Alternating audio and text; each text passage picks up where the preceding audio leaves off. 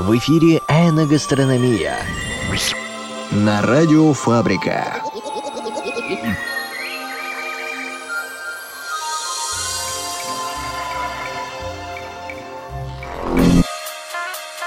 Добрый день, дорогие друзья! В эфире программа «Эногастрономия», в которой я, Анастасия Курбатова, рассказываю вам о вине, еде и их сочетаниях. Сегодня тема нашей программы – подача вина. «Эногастрономия» – новое шоу на Радио Фабрика.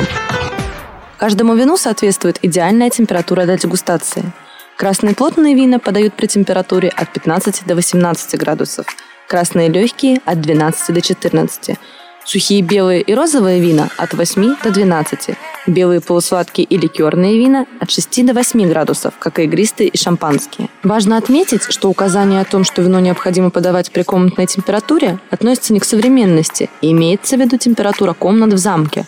А поскольку замки не отапливались, то температура в них составляла не более восемнадцати градусов, что идеально для подачи красного вина. Чем выше температура, тем тяжелее воспринимается сладкий вкус и тем более едкой кажется кислотность. Поэтому принято хорошо охлаждать белые, сладкие и сухие вина.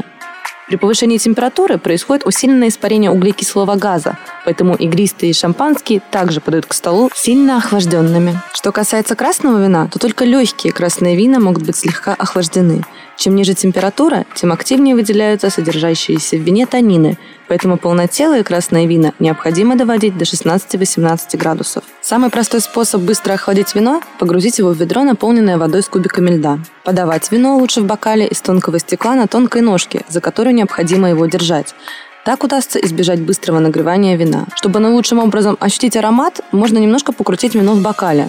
Следовательно, бокал не стоит наполнять до краев, только на две трети. Бутылку необходимо откупоривать, избегая встряски, особенно если вино старое. Капсула, закрывающая пробку, должна быть надрезана под утолщением в верхней части горлышка бутылки. По правилам, нельзя протыкать пробку насквозь. Принципы сочетаний.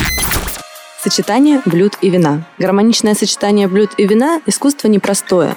Наша нёба воспринимает четыре основных вкуса – кислый, горький, соленый и сладкий. По взаимодействию соленое усиливает горькое, горькое смягчает кислотность, а сладкий вкус приглушает ощущения от соленого, кислого и горького. Следует, что гармония может быть найдена при сопоставлении двух дополняющих вкусов. Сначала пьют молодые вина, затем старые. Сначала сухие, потом сладкие. Сначала белые, потом красные. Достоинства тельных и благородных красных вин лучше воспринимаются в холодное время года, в то время как легкие, белые, освежающие вина – летом в жару. Сложные вина требуют скорее более спокойных блюд, которые не будут оттягивать внимание рецепторов на себя. К тому же сложность и блюда, и вина скорее забьют рецепторы, нежели порадуют их.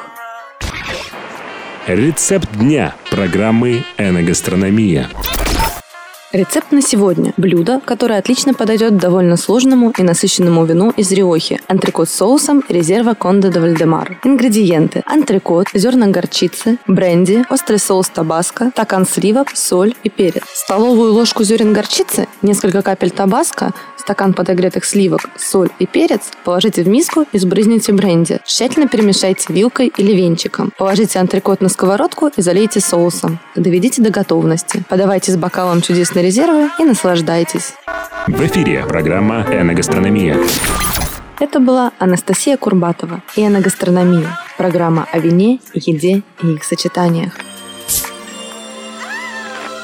В эфире «Эногастрономия». Программа о принципах сочетаний.